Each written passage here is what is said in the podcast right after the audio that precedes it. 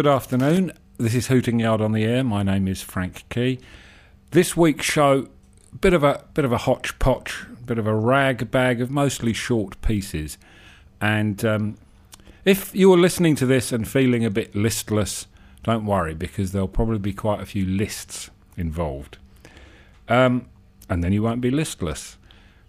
This is uh, called My Little Blind Crow. So there I was, kneading dough, thinking about Edgar Allan Poe, and my heart fit to burst about my little blind crow. The moon was full, and it cast a glow.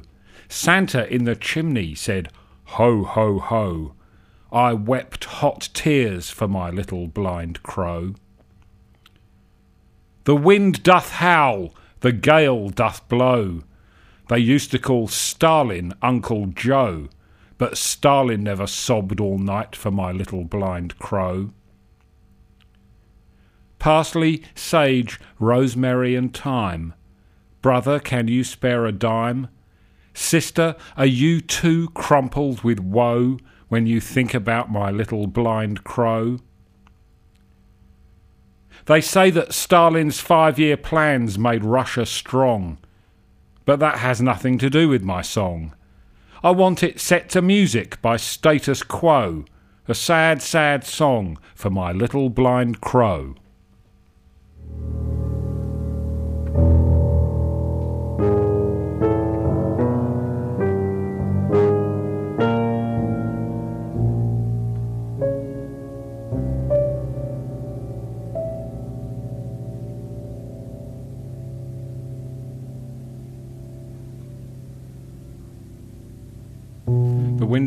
Wind in the wind in the windows, the will in the windows, the wills in the window.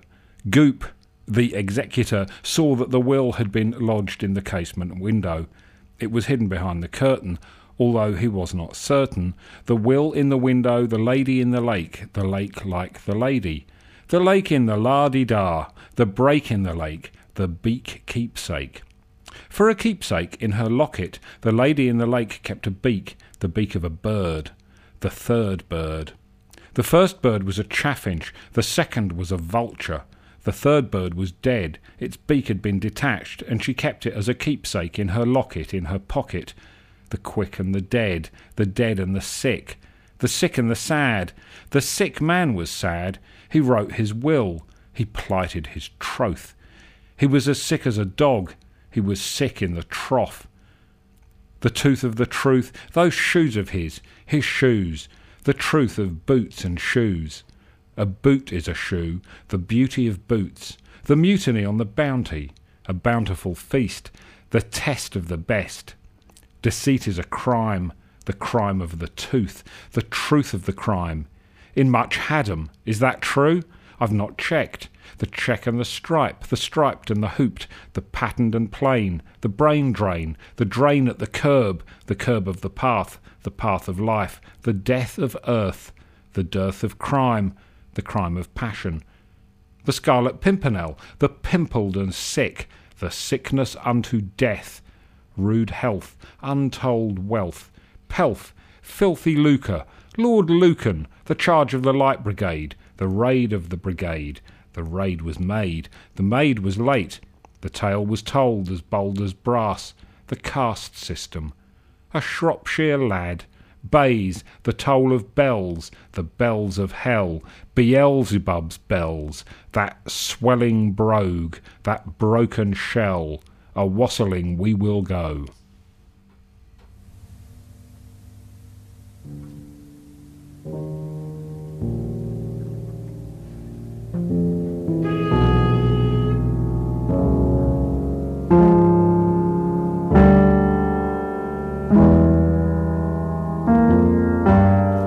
Enough of all this poetry, if that's what it is.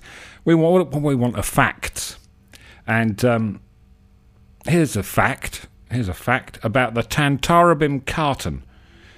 The Tantarabim carton was recovered from an old potting shed by Dobson during one of his forays into what he called anarcho-patapsychoarchaeolontology.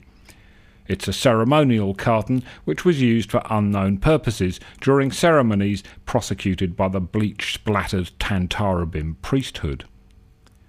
Grim and horrifying these rituals may have been, but not the carton. It is 45 centimetres in height, has a jewel encrusted crimpline base, ivory fluting, ruched silk underbelts, hectic trimmings, a delightful milky green ribbed spandole, villainous scraping marks, a gutta percha rim, opalescent bison head motifs, swivelling glutinous beads inlaid with serried gems, fleur de lis hatching, precise web and tuck defrayment, talc stipples, a ribboned night side opening on the velveteen casing, some rather brusque kaolin relief work, t- tiny iron clips, berry lagging, a splendid gilt spode handle, and corky frets on the oversling. Dobson tried to present his find to an art gallery somewhere on the hard, unyielding banks of a river in Yukon country, but he was chased away by burly men with bludgeons and was lucky to escape with his life. He subsequently wrote up the episode in his pamphlet Chuckle Some Fripperies from My Notebooks, Lavender Series.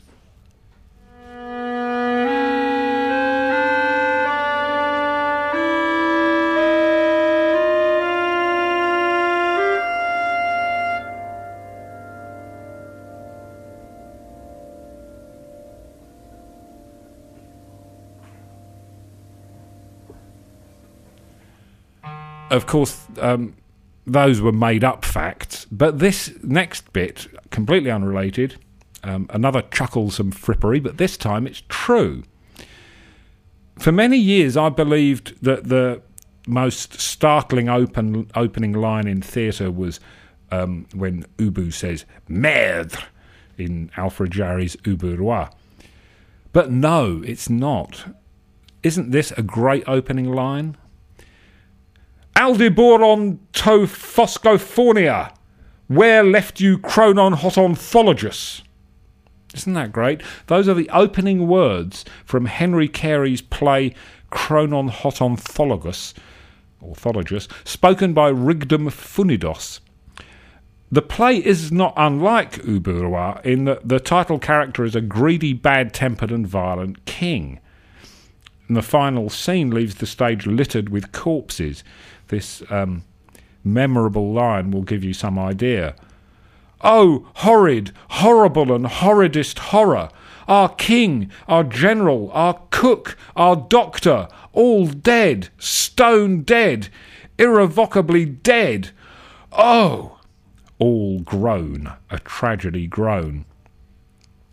The play also includes um, my favourite musical direction um, which is as follows Scene, a bedchamber. Chrononhotonthologos asleep. Rough music, viz., salt boxes and rolling pins, gridirons and tongs, sow gelders' horns, marrow bones and cleavers, etc.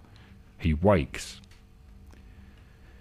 Henry Carey, circa 1687 to 1743, also wrote, among much else, the words to God Save the King or God Save the Queen. Chrononhotonthologos was so popular in its day that the title entered the language as a synonym for furious, violent, demanding, and self centered. Sounds just like Pa Ubu. And uh, appeared in earlier editions of Roget's Thesaurus, but it appears never to have made it into the OED.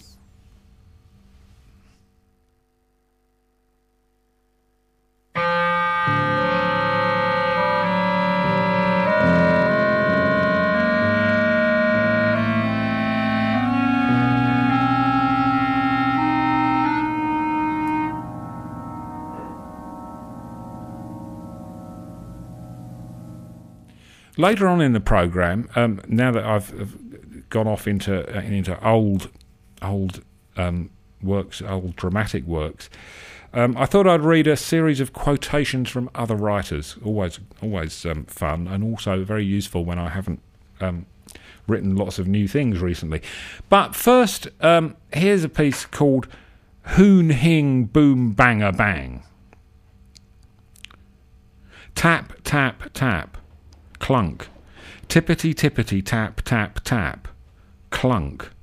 Oh, hoon hing, boom bang a bang.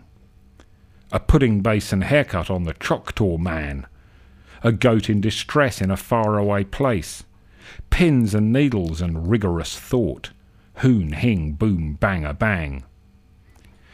When you fall from a tree you've been climbing and your headache is thumping, thump, thump, and a pig has a snout and a tail, and there's leakage and victims and loss, how are you going to decide the right time to set fire to everything that has to be set fire to?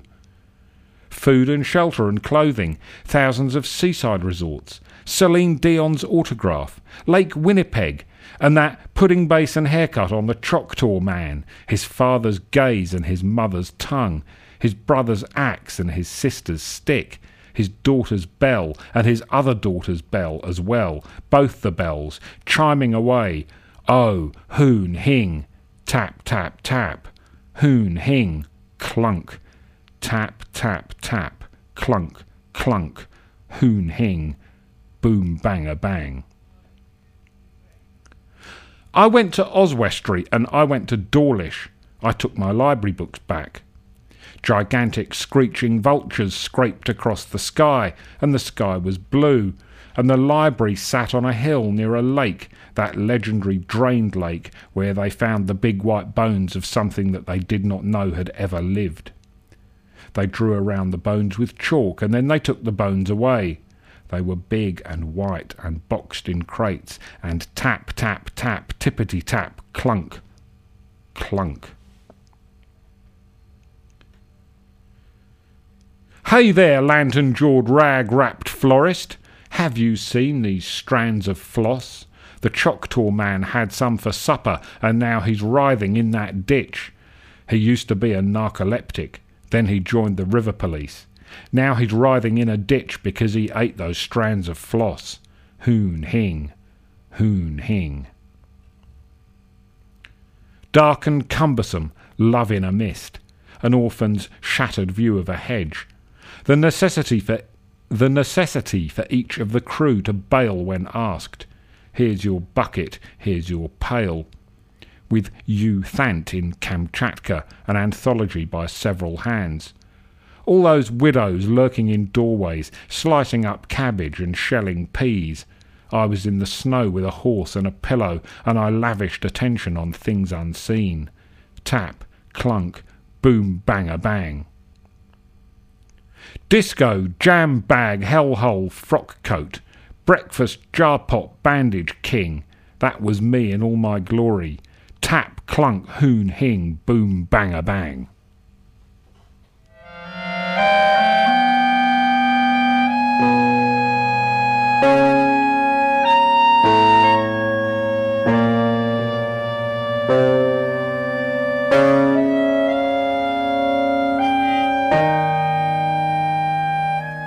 And now, as promised, some quotations. Um, fairly random, picked simply because I like them. The first is from um, Norton I, the Emperor of the United States. Some listeners may know of him. He lived in San Francisco. I think he was originally English, but he just declared himself the Emperor of the United States and issued many decrees. And the citizens of San Francisco, to their credit, um, basically fed and clothed him and treated him imperially. Anyway, one of the things Norton the First said was, and I think this is well worth remembering, I could argue all day about the significance of facing east in religious rituals, but a clean table is a clean table. Um, this is uh, the next is is not so much a quotation really; it's just a, a fact, a little fact um, about Sir Isaac Newton. In in 1689, um, Newton was elected Member of Parliament for Cambridge University. Uh, he held the post for just one year, during which time he spoke in Parliament only once, when he asked someone to close the windows as he could feel a draught.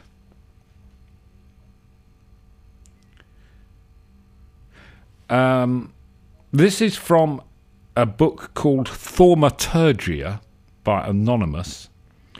Um, in which Anonymous writes The other case, as related by Van Swieten in his commentaries upon Boerhaave, is that of a learned man who had studied till he fancied his legs to be of glass, in consequence of which he durst not attempt to stir, but was constantly under anxiety about them. His maid bringing one day some wood to the fire, threw it carelessly down, and was severely reprimanded by her master, who was terrified not a little for his legs of glass. The surly wench, out of all patience with his megrims, as she called them, gave him a blow with a log upon the parts affected, which so enraged him that he instantly rose up, and from that moment recovered the use of his legs. So, if you uh, think your legs are made of glass, that's one way of dealing with it. Harold Nicolson now from a book or an essay entitled Men's Clothes. It is related of Mr. Herbert Spencer that he possessed a suit which had been specially made for him. He only wore this suit when he was feeling irritable, but he sometimes wore it for weeks at a time. And um, perhaps we'll have some more quotations later on, but finally, for this little section, one of Pascal's Pensées from 1657, and one which I think um, seriously think is extremely wise. Um, Pascal said, "All the misfortunes of people derive from one single thing, and that is their inability to sit still in a room."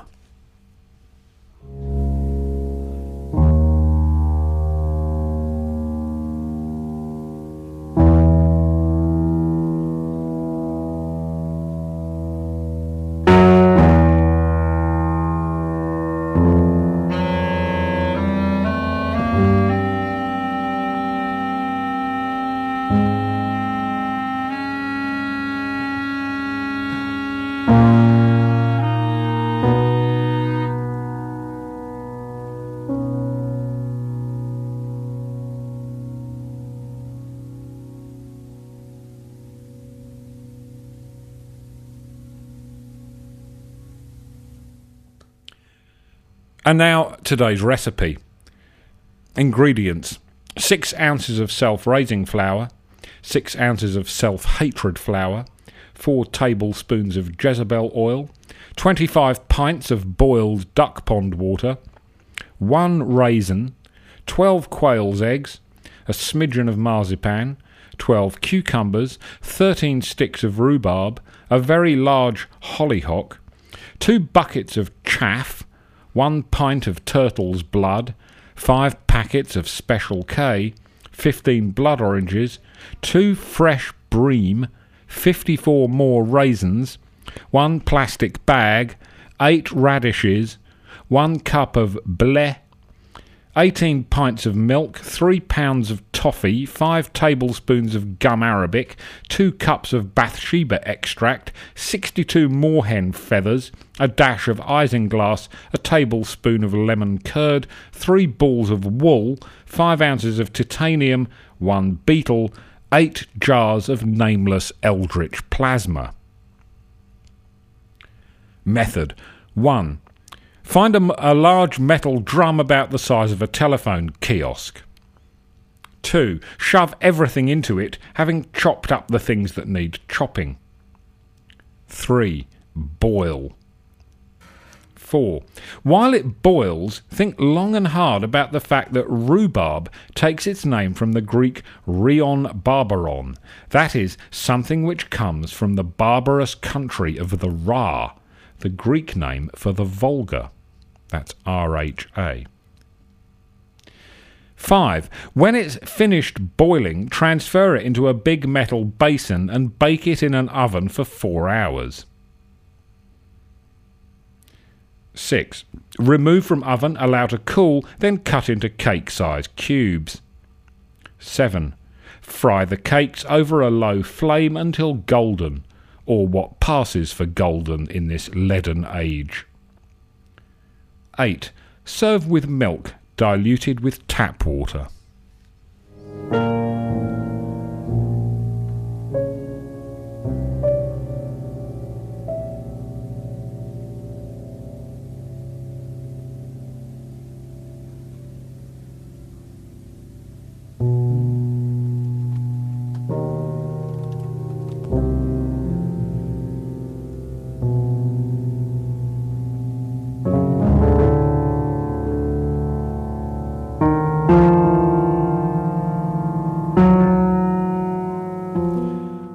Mrs. Gubbins has just sent me a note by Pneumatic Packet to give me a list of topics that she'll be covering in a new publication, um, apparently called Mrs. Gubbins Daily Digest.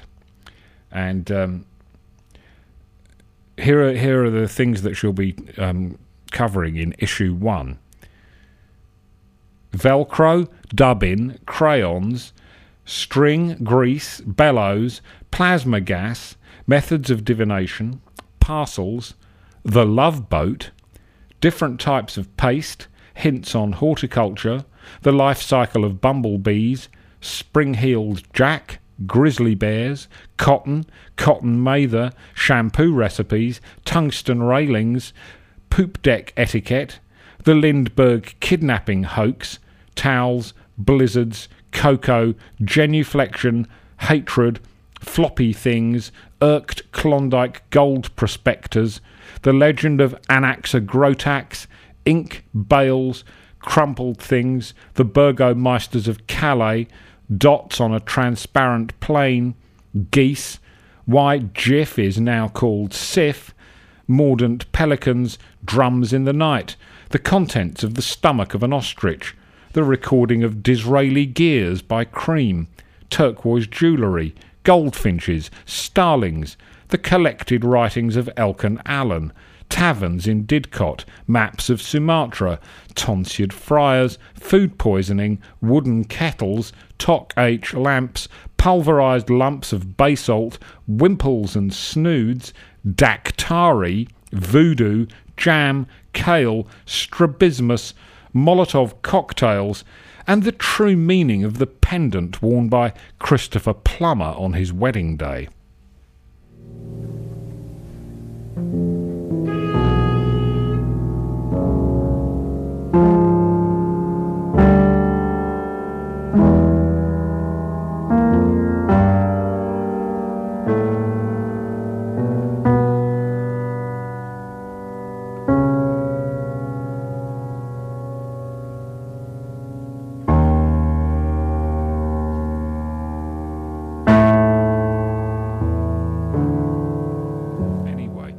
There was a man named Gervase Birdlip, resident at that time in Uttoxeter.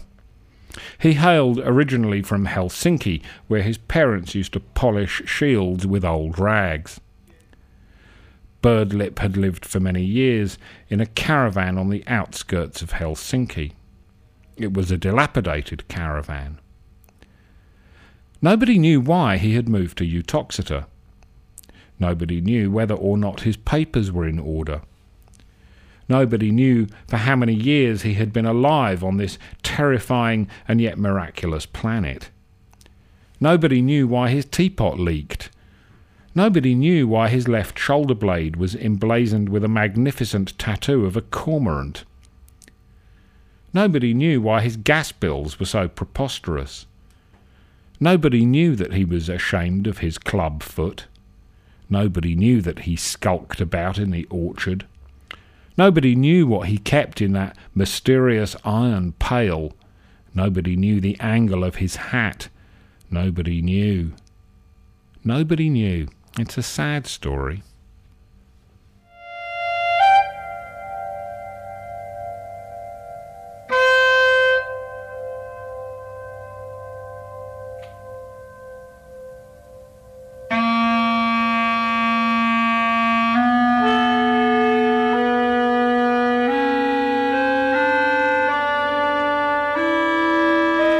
Some more quotations um, now from Christopher Plummer to Dennis Plimmer.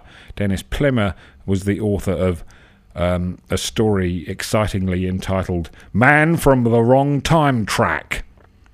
Sounds like Sting. Um, which reminds me, uh, uh, my favourite Sting quotation is, um, well, a quotation about Sting, really, from uh, from my friend Max Décharné, who was on the show just a few weeks ago. Max, who's often been known to exclaim, Oh, Sting, where is thy death?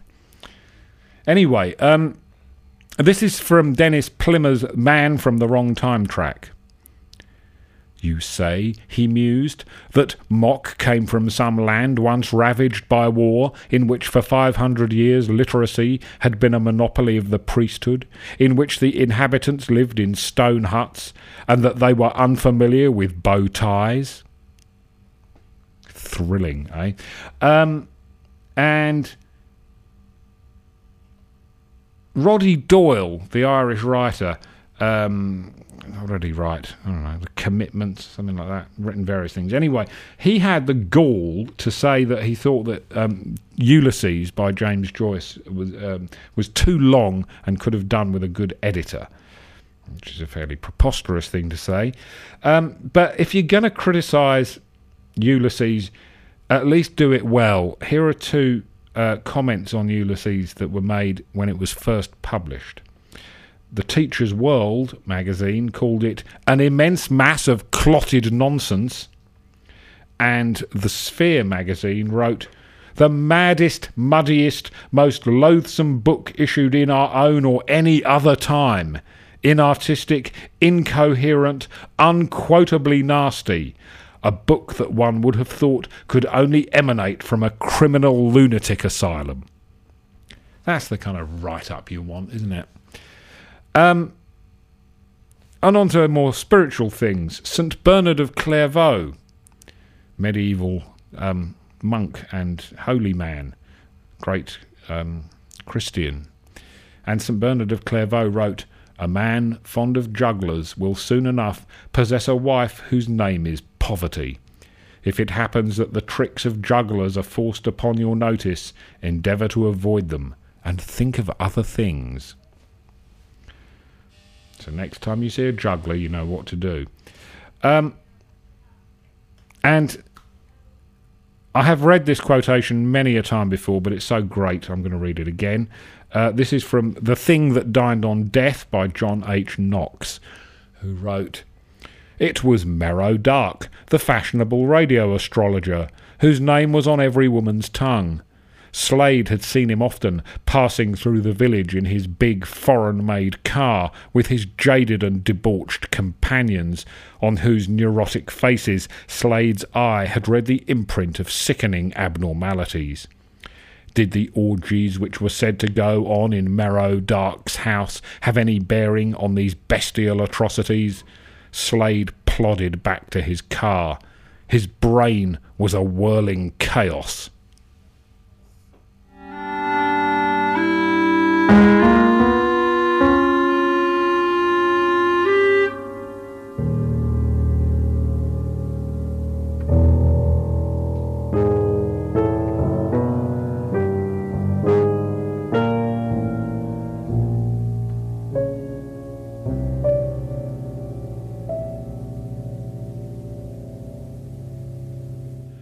That's all we have time for for this week from Hooting Yard. I'll be back next week. Bye.